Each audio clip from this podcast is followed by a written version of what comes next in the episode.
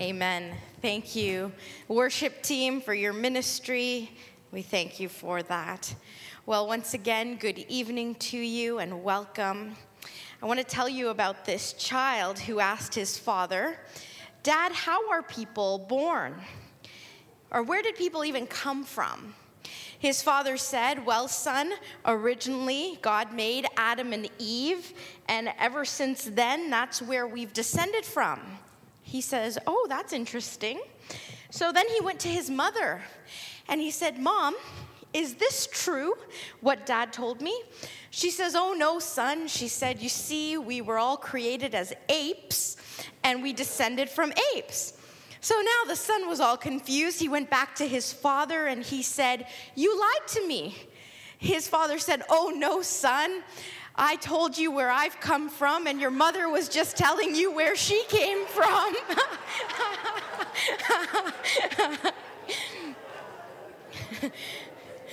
Her side of the family, family history.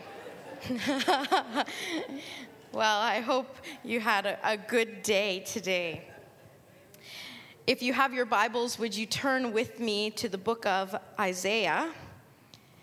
Isaiah chapter 6. And interestingly enough, this morning, Pastor Nick preached from Isaiah 43. And so we know the Spirit is speaking and moving. And so would you turn to Isaiah chapter 6? And we'll be reading verses 1 to 8. If you are able to, would you please stand as we read Isaiah chapter 6, starting from verse 1. In the year King Uzziah died, I saw the Lord seated on a throne, high and exalted, and the train of his robe filled the temple. Above him were seraphs, each with six wings. With two wings they covered their faces, with two they covered their feet, and with two they were flying. And they were calling to one another, Holy, holy, holy is the Lord Almighty. The whole earth is full of his glory. At the sound of their voices, the doorposts and thresholds shook, and the temple was filled with smoke. Woe to me, I cried. I am ruined, for I am a man of unclean lips, and I live among a people of unclean lips, and my eyes have seen the King, the Lord Almighty. Then one of the seraphs flew to me with a live coal in his hand, which he had taken with tongs from the altar. With it, he touched my mouth and said, See, this has touched your lips. Your guilt is taken away, and your sin atoned for. Then I heard the voice of the Lord saying, Whom shall I send, and who will go for us? And I said, Here I am, send me. Let us pray. Father, indeed, we thank you for your word. And we thank you, Lord, for the vision that you gave to Isaiah many years ago. We pray that you would open up our hearts and our minds to what you have to say to us tonight and help us to be obedient to respond. In your name we pray. Amen. Amen. Thank you. Feel free to be seated. Many times when we recall events that have happened in the past, we would say, do you remember in 2003 that this happened, or in 2006 this happened and that happened? Right? You would recall in that way. Well, when we read the Bible, you'll notice many times that no dates are specifically given. In fact, you don't see dates happening. What we do see is a reference to who was in power at that time. And so, just a side note for you, we'll see something, an event described as in the third year of King Darius's reign, or in the 12th year of King Ahab of Judah. And so, in this section here of scripture, we see that the timeline is given in the year King Uzziah died. So we're told that this is when this event took place. As we would say today, which would be equivalent in 2018, so and so happened, or this happened. Isaiah was given a vision. God gave him this vision, and it was absolutely amazing. And this vision is different than something that actually happened. You see, if something actually happens in front of you, then you're physically there. But in this vision that God gave him, he wasn't physically there he just saw what was going on in the same way that God gave uh, John the visions in Revelation. John was on the island of Patmos, but God gave him these revelations and told him to write it down, to share them, to tell people what it is that he was telling them and showing him. And so we see that verses 1 to 4 describe this vision that God gave Isaiah.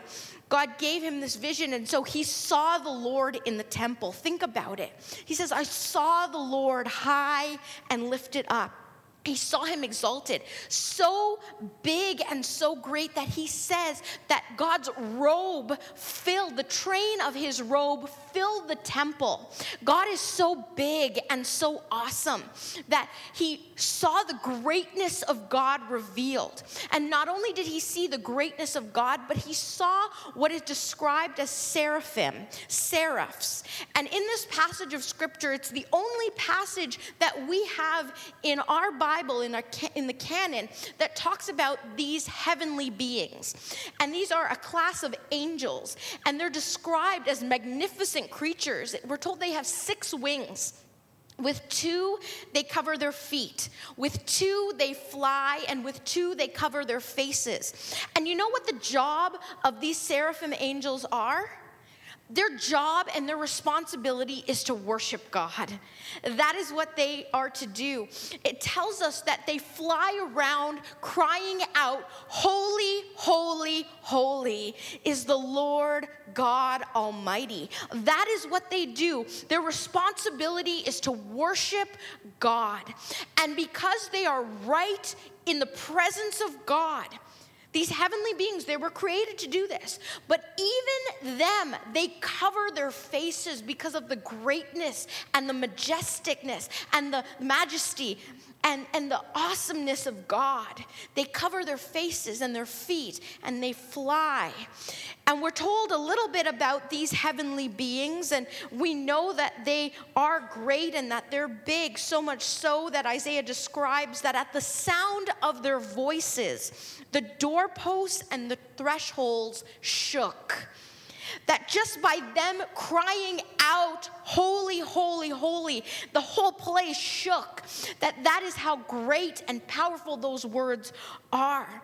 And Isaiah sees the Lord in all his glory in this vision. And you see, in our humanness, in our human nature, we cannot see the Lord in all his glory and live because of our sinfulness.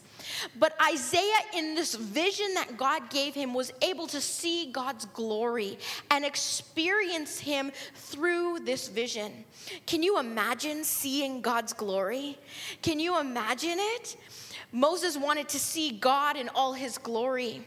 He wanted to see God and know for sure that God was with him. But God knew that he would not be able to handle seeing his glory. And so he says, I'll cover you and I'll pass by you. And you'll just see the, the afterglow, so to speak. You'll just see the back but you can't handle seeing me because I'm holy, because I'm perfect, because I am God and God alone. And so Isaiah sees this vision of God and sees his holiness and sees his greatness. God revealed this to him. And after seeing this vision of God, after seeing God's greatness and experiencing Him, sitting back and experiencing this vision and seeing God go through the temple, the seraphim worshiping Him, it leaves him in verse 5 to 7 to say, Woe to me! I am ruined, for I am a man of unclean lips, and I live among a people of unclean lips. What he was saying here is, I have seen God. I have experienced God. And compared to Him, I understand that I am a sinner. Compared to Him, I understand that I don't deserve to be in His presence, that I don't uh, deserve to be here. But it causes Him to say to Himself, I understand my sinfulness. You see, when we experience the presence and the power and the glory of God, it causes us to be changed. When we truly experience God's presence in our lives and we truly experience His glory, then we cannot help but be changed by that when we experience it. We cannot help to be changed after experiencing it. And that should move us to want to change. That should move us to want to experiencing it. So how did he realize that? How did Isaiah realize that? Well, he experienced that after seeing how big and how great God is. After seeing him worship, he understood that this is my creator, this is my sustainer, this is all that I need, and how great and how awesome and how big he is. There's a song that I heard recently and in this song, it talked about comparing us to God. And it was almost like saying, com- taking a candlestick and trying to compare it to the sun. There is no comparison. There is no comparison. God shines brighter. God is bigger. God is greater. You see, when we truly experience God's power, His presence, and His glory, we cannot help but be changed. Moses, when he encountered God at the burning bush, he was changed. He encountered him. He didn't know what he was encountering, but when he encountered him, God revealed himself and he was changed. Saul on the road to Damascus, a persecutor, a hater of Christians, encountered God on that road. And through that encounter and experiencing God's presence and God's glory, he was changed and became Paul, the winner of Christians, the one who was to go on and help lead people to Christ. He could not help but be changed. You see, when we come into the presence of God, when we truly see God and experience Him, we need to experience that change that goes along with it. There's a song that you know. It says, In the presence of Jehovah, God Almighty, in the presence of Him, Prince of Peace, troubles vanish, Hearts are mended in the presence of the King. In the presence of God, things happen. In the presence of God, people experience victory. In the presence of God, things happen that humanly could not happen on their own. You see, when people approach Jesus, and we know that Jesus is God, things happened. Food was multiplied. Blind eyes could see. The lame could walk again. The waters were stilled. We see that when people approach Jesus, that the sick were healed, that the dead were raised. In the presence of God, things happen. In the presence of God, things happen. And isn't it wonderful? to know that we have direct access to God's throne that we have the privilege, and I say a privilege, because at some point in history, people couldn't just go to God in prayer. But today, through Jesus Christ as our intercessor, we have direct access to God to go to Him in prayer, to present our needs, and to know that He hears us when we call upon Him. In the presence of God, things happen. God lives and dwells all over, for he is spirit. But you see, just because someone comes to church regularly does not mean that they've experienced God. Did you know that? We can go to church our whole lives and never experience God in a real and powerful way. we need to come seeking Him. We need to come desiring Him. We need to come calling on Him and saying, God, I desire to see you high and lifted up. God, I desire to meet with you in a real way. God, I desire to hear from you. I desire to see your visions. I desire to know you more and more that is when we truly start to encounter God. You see, God is not one to play hide and seek with us. You know the game hide and seek? He doesn't go and hide and say, Well, maybe if you're lucky, you'll find me. No, he says, If you seek me with all of your heart, then you will find me. If you seek me, then you will find me. If you desire to know me, then you will know me. God wants to be known by his people. In the presence of God, things happen.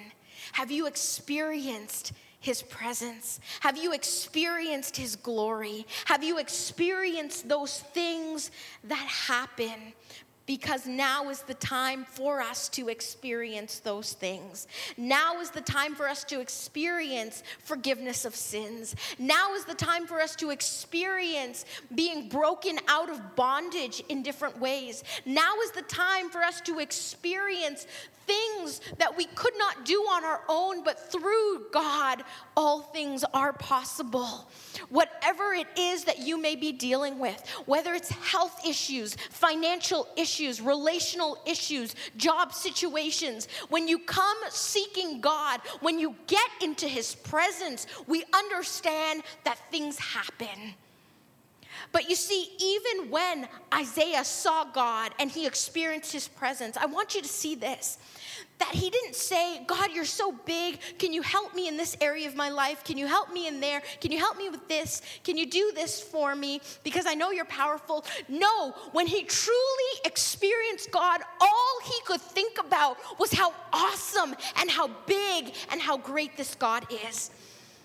You see, there are, are, times and times again in, in my life in different points where God gives me these visions, where I get excited because He reveals to me truly who He is. And it's not about what He can do for me, but it's simply how great and how awesome He is. And I pray that you experience that in your own life, that you see God high and lifted up, that you get revelations from Him, that you see how great this God is that we serve. Because when you understand how big and how awesome and how powerful and how holy and how perfect He is, is it causes us to forget about our situation and to focus on Him. And He tells us, Seek first my kingdom and my righteousness, and everything else will be added onto you. When we forget about everything else and we put Him first and we seek Him for truly seeking Him, then He will take care of everything else. So Isaiah sees this vision. He sees God high and lifted up. And he understands that he is unclean, that he's a man with unclean lips, and not just him, but the people around him. For the people around me are unclean. And when we see God today and when we examine our lives, he brings out and he brings to light the things that need to be changed. And if we look around in our world today, there are many things that need to be changed. There are many things that need to be changed. And the only way that it will be changed is if we get on our knees and pray. That if we do something about it, not sit back, but we live in a sinful world. We live in a sinful world, and people need to understand that. People need to understand it so much so that in verse 8, he says, Then I heard the voice of the Lord saying, Whom shall I send, and who will go for us? And I said, Here I am, send me. Here I am, send me. God is looking for someone to go. And Isaiah says, Here I am, send me. You see, when we experience the presence and the power of God, it causes us to go. It causes us to want to go. It causes us not to sit still and to sit back, but to do something about it, and is to go. Isaiah says, I will go, send me. I will do it. I've experienced this. I cannot keep it to myself. Send me, for I will go. And that's what God is looking for today. Who will go? Who will go? And when we talk about that, go where? Do what?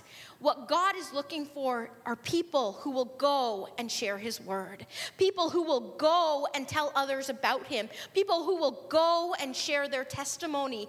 That is what He's looking for. You see, the job of the pastor and missionaries, yes, is to go and to teach and to tell people about Jesus. But our call as Christians, each and every one of us, is to do that, is to go and share God's word, to go and to tell others about him. Isaiah, this passage of scripture is, is called Isaiah's commission. But God gives us a great commission through Jesus when he says in Matthew chapter 28, verses 18 to 20, all authority in heaven and on earth has been given to me. Therefore, he says to his disciples and to us, go and make disciples of all nations, baptizing them in the name of the Father and of the Son and of the Holy Spirit, and teaching them to obey everything I have commanded you. And surely I am with you always to the very end of the age. Remember that as you go, you are not alone. As you go out and share and tell people about Jesus, that you do not go alone, but that His Holy Spirit goes with you. His Holy Spirit is there leading and guiding and helping us. God is ascending God, and He says to go. God is ascending God, and we see in the Gospels how, because He is ascending God, He sent Jesus to us. He sent Jesus so that we would be able to see the way to salvation and understand there's a God who loves us.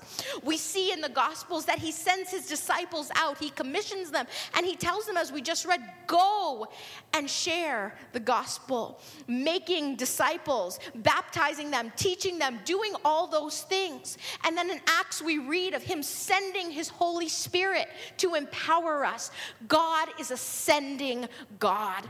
He's not just a being out there somewhere who is there to wait till we mess up and judge us. No, he's a God who loves us. And he says, I'm not just going to sit back and watch you, I'm going to roll up my sleeves and come help you. He is a sending and loving God. And because of that, he says to us as the church, we are his hands and feet. You know that, right? He tells us that we are the body of Christ. And if we are the body of Christ, we're an extension of him. And he calls us to go. He calls us to go into the world and to do the same. This is the mission of the church.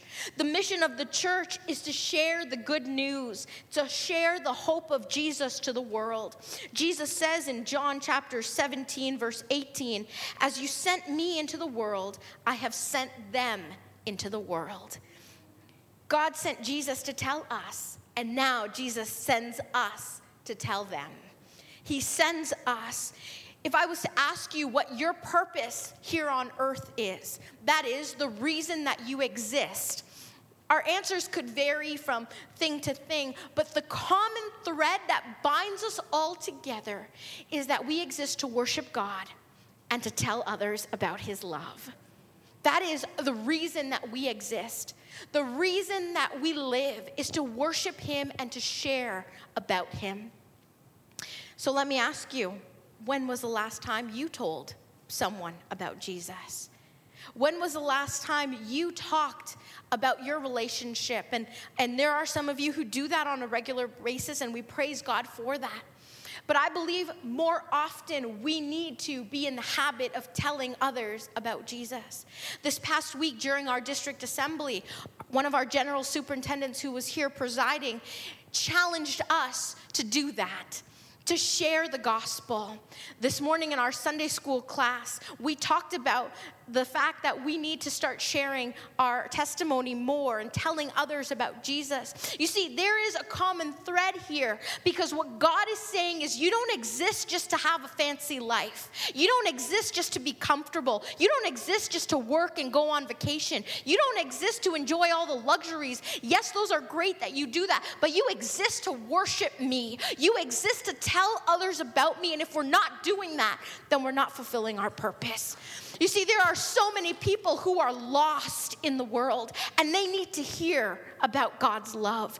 And when we think about missions, oftentimes our mind goes, well, you know, missionaries go to Africa, they go to Asia, they go to India, they go to all these different places because those people need to hear the gospel. When you uh, when you know what? There are so many more people here in North America who need the gospel. There are so many people who need to hear that there's a God who loves them. There are so many people here who are living without hope and that is why they go and they end their lives so quickly because there's no hope because there's no hope. We hear often about celebrities who go and they end their lives. I heard about Kate Spade. Many of you know the fashion designer Kate Spade. There was a DJ recently, Avicii. There are so many people because why? Because they just understand the here and now. Because all they're concerned with is celebrity status and keeping up an image and all of these things when they need to understand there is a hope and his name is Jesus. People need to hear it. People need to understand. Are you willing to tell them? Are you willing to be the one to go? Are you willing to be the one to tell the coworker that you sit with at lunch every day about the love of Jesus? Are you willing to tell that person that you see on a regular basis at the doctor's office or at the gym? Or are you willing to tell the parent whose child is also on the same sports team as your child? Are you willing to tell the person sitting next to you on the plane about the love of Jesus? Or the one when you're standing in line at the grocery store, waiting at the doctor's office, or sitting next to at the mall? Are we willing to share about Jesus? How easy it is for us to talk about everything else about the weather, about politics, about sports, about what's going on in our world. But oftentimes, when it comes to Jesus, we shut down. And there are reasons for that, I understand fear of rejection, fear of not knowing what to say, fear of offending people, fear of, you know, not being able to answer the questions or, or people just not ready to hear us or, or being embarrassed or whatever it is. But at the end of the day, what we should understand is that when we stand in front of God, when we stand face to face with Him, we can say, Truly, I've done what I needed to do. And He will say, Well done, my good and faithful servant. You see, many times, Pastor Nick and I, and Pastor Yanni and the other pastors, we visit people in the hospital. And too often, I've seen people on their deathbed people on their deathbed, people who have just passed away, bodies lying there, that I say to myself, I cannot worry about offending them by asking them if they know Jesus, but I should be offending them by not asking them about Jesus. They should be offended if I don't ask them if they know the Lord. You see, we can't worry about what other people say or other people think. We know that this is crucial that this is very important. If you knew that the house next door was on fire, that this fire, if this family did not get out, they would die.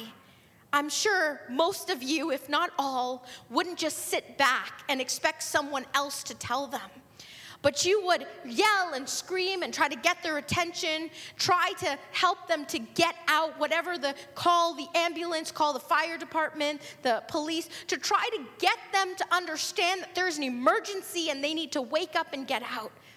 You see, there is an emergency here. There's an urgency because life, in comparison to eternity, is less than a blink of an eye. And we need to tell people about the hope of Jesus. We need to help them to understand that God loves them, that He wants a relationship with them. They need to understand the hard truth. And I'm telling you this tonight because it is critical. People need to understand that there is a hell that is hot, that there is a heaven that is real. They need to understand that sin is wrong, that the Bible is God's word, and that Jesus is the only way to salvation. That is what people need to hear today. And that is what we need to share with them. When was the last time you shared about Jesus to other people? Romans chapter 10, verse 13 to 15 says, Everyone who calls on the name of the Lord will be saved. It goes on to say this How then can they call on the one they have not believed in? And how can they believe in the one of whom they have not heard? And how can they hear without someone preaching to them? And how can anyone preach unless they are sent? As it is written, how beautiful are the feet of those who bring good news. How can they hear without someone going? How can someone go unless they are sent? God is saying, now is the time to go. Now is the time to go. Many references in scripture talk about the gospel going along with feet. Why? Because when we think about feet, we're thinking it's going somewhere. We use our feet to get from place to place. And that is what the gospel is all about going. It's not about just staying where it is, but going and being shared and constantly going from person to person to person so that one day everyone will know the love of Jesus. Isaiah 52, verse 7 says, How beautiful on the mountains are the feet of those who bring good news. And then Ephesians in chapter 6 of the book of Ephesians, it, we talk about the armor of God. And verse 15 says, with your feet fitted with the readiness of the gospel. With your feet fitted with the readiness of the gospel. The beautiful thing is that although God calls us to go, he tells us that we are not alone that He goes with us, that He goes before us, that He prepares those opportunities and those things for us, and He will empower us as we go. I'm so grateful to be a part of a church that believes in missions. Every year, you know that we have uh, goals to reach our missionary goals uh, financially so that we can send and help missionaries all over the world. And I want to say thank you. Thank you to many of you who give generously to world missions. Thank you for those of you who participate in missions, who go, who go on missionary trips, who are part of our missions council, who invest because we know that it is important. And missions is not only something out there, far away, but it's right here in our own hometown, right here at workplaces, right here at our schools, right here where we are. I've told you the story before. But when I was a child, uh, and I'll tell you this again, when I was a child, you, you know Chuck E. Cheese? Okay, so Chuck E. Cheese, I guess the knockoff of Chuck E. Cheese is Woody Woodchucks. Have, you heard about it? Okay, it's probably the cheaper version. That's why my family took me there. But anyways, so I remember that's that's a place that you know we used to go on a regular basis as children, and of course our parents would say, you know, this is how many tokens you get for the games, and when it's finished, it's finished. So you want to use it wisely, right? So you'd always use it wisely. And I remember one time when uh, I was playing and and I was passing by a game, I noticed that in one of the machines the, the, the token uh, slot was open. It was open. And so all of the tokens that people had put into the games were exposed, right? So there was like hundreds of tokens in this game. And so it was one of those moments where you're standing there not sure what to do, right? Do I walk away? Or do I help myself? Right? But then in helping myself, I thought, well, what if someone catches me? And so, you know, all these thoughts are going through my mind as an eight year old child, and I'm not sure what to do. So, out of fear, I see, you know, one of the, the ladies who works there walk by, and I said, Excuse me. I said, The token thing is open. I didn't know what to say, right? And so she says, Oh, thank you so much for telling me and, and, and whatnot. And so I thought, okay, well, at least I didn't embarrass myself by trying to steal it and, and, and you know, whatever, getting caught. So, anyways, I went on, played with my game, and the manager comes over to me. So the manager says, Excuse me, are you the one who found the, the, the slot open, let's call it? I don't know what to call it, right? And so I thought that she thought that I did it, right? And so at first I wanted to say no, but the other lady was there, and I said, Yeah, I, I, just walked past and I saw it, and so I told her, right? I didn't take anything. She says, Oh no, I don't think that you took anything. She says, I want to reward you for it, right? And she says, Here are a hundred tokens. And I thought, wow. I thought, okay, I'm going to go look for other slots that are open to tell them about it, right? And so I had 100 tokens. And so I didn't know when I was coming back to Chuck E. Cheese, okay? Or Woody Woodchucks, the knockoff version of Chuck E. Cheese. So I didn't know when I was coming back to it. And so I thought, 100 tokens, that's a lot for me. So I started giving them to my brothers. And, you know, I still had so many. I felt like a rich kid, right? And so I'm walking around the whole place with the kids, other kids there. I'm like, here, have a token on me. Here, have this game on me, right? And so I'm walking around giving to everybody who I could find these tokens because I just had so much that I myself could not use them on my own. So I was giving them away so generously, so freely, because there was just so much. I tell you this story to tell you this that when we experience God's presence, God's power, and God's glory, it overwhelms us so much to the point that we cannot keep it to ourselves. That it is just so much and so awesome that we cannot just hold it to ourselves because we can't contain it. But we must go and share it with others around us. God says, Go. Now is the time for us to go and to share God's word. I want to challenge you to consider your relationship with God. Maybe you're at the beginning stages where you need to experience His glory and His presence. And He wants you to experience that because He says that if you seek me, you will find me. Perhaps you have a relationship with God, but you need to once again ask Him to forgive you and cleanse you from your sin, as Isaiah asked Him to be cleansed. Or maybe today you need to ask God to help to empower you as you go and live your life to share about Him and what He's done, to share His greatness, to use every opportunity that we have to give Him glory and to tell others about Him. And as we go, remember that He is with us. Let us pray. Father, indeed, we thank you for who you are. We thank you, Lord that you give us visions from time to time, that you help us to experience you in real and awesome ways. And Lord, we pray that indeed you would help us to look upon you, to focus upon you, to see you high and lifted up. And we pray, God, that you would cleanse us from our sin and our unrighteousness, that you would forgive us, oh God, and not only forgive us, but that, Lord, you would empower us as we go and we share about who you are, share your greatness with other people. May you go before us. May you give us the courage. May you give us the wisdom and the guidance and the direction. May you give us Lord, the words to say. May you give us the softness and the readiness, oh God, as people hear about you. And so, Lord, may you use us each day for your honor and for your glory. Lord, we thank you, not because of what you've done, but simply because of who you are. We love you, Lord, because you first loved us. And we pray that you would continue to use each one for your honor and for your glory. In Jesus' name we pray. Amen. Amen. Would you stand and as we sing this closing song, My Jesus, I love thee. If some of you would like to come to the altar to pray tonight about any of those things, then I invite you to come.